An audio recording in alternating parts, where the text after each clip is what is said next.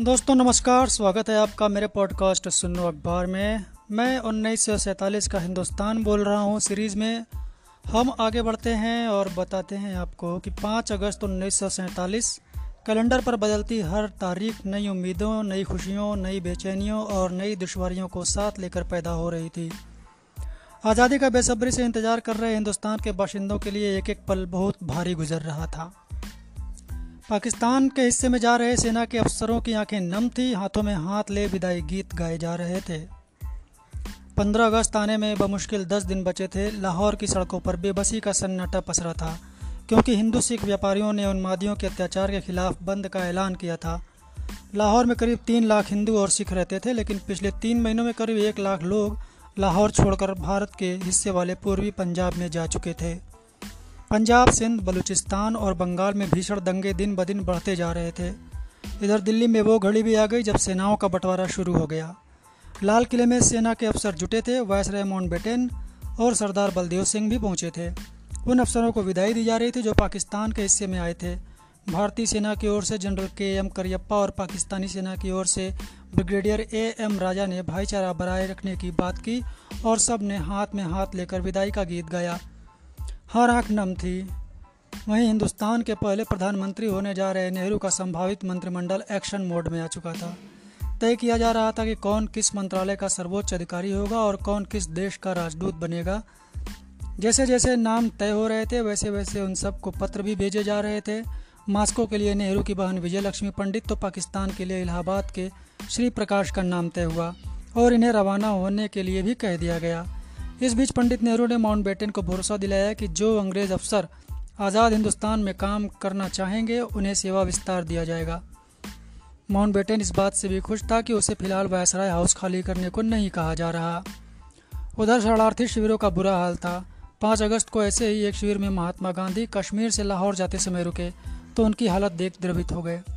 इस बीच दिल्ली में सरदार पटेल रियासतों और रजवाड़ों की फाइलों में व्यस्त थे। वहीं राष्ट्रीय स्वयंसेवक संघ के सरसंघ संचालक एम एस गोलवलकर अपने लोगों को समझाने के लिए कराची पहुँचे थे। जिन्ना भी दिल्ली का अपना घर उद्योगपति रामकृष्ण डालमिया को बेचकर कराची पहुँचने की तैयारी में थे।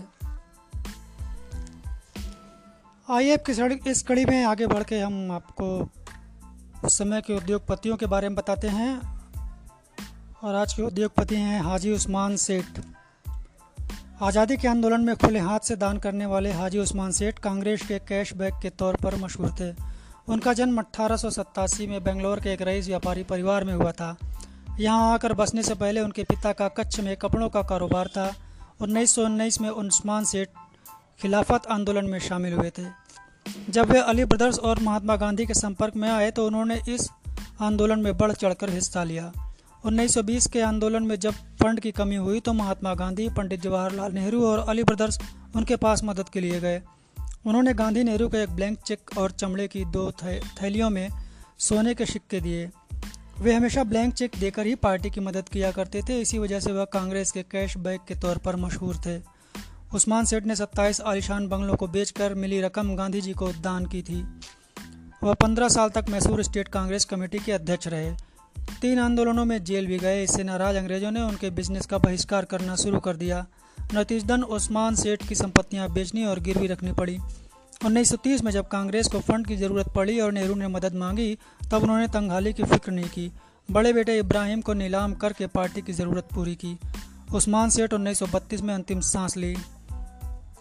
आज़ादी के बाद उन्नीस सौ उनचास में नेहरू ने उस्मान सेठ के परिवार को 300 एकड़ ज़मीन देने की पेशकश की। लेकिन परिवार ने लेने से इनकार कर दिया। तब नेहरू ने इब्राहिम को सार्वजनिक रूप से सम्मानित किया। तो ऐसे लोगों की कहानियाँ निकल कर आपके सामने आ रही हैं, जिन्होंने देश में, आज़ादी के समय में किस तरह की कुर्बानियाँ दी, वो उद्योगपति भी रहे और नेताओं से इतर इन लोगों की कुर्बानियाँ आप जान रहे हैं। तो आज का पॉडकास्ट एपिसोड यहीं पे दोस्तों, अगली कड़ी में आपसे फिर मिलता हूँ। जल्दी, तब तक के लिए विदा, नमस्कार।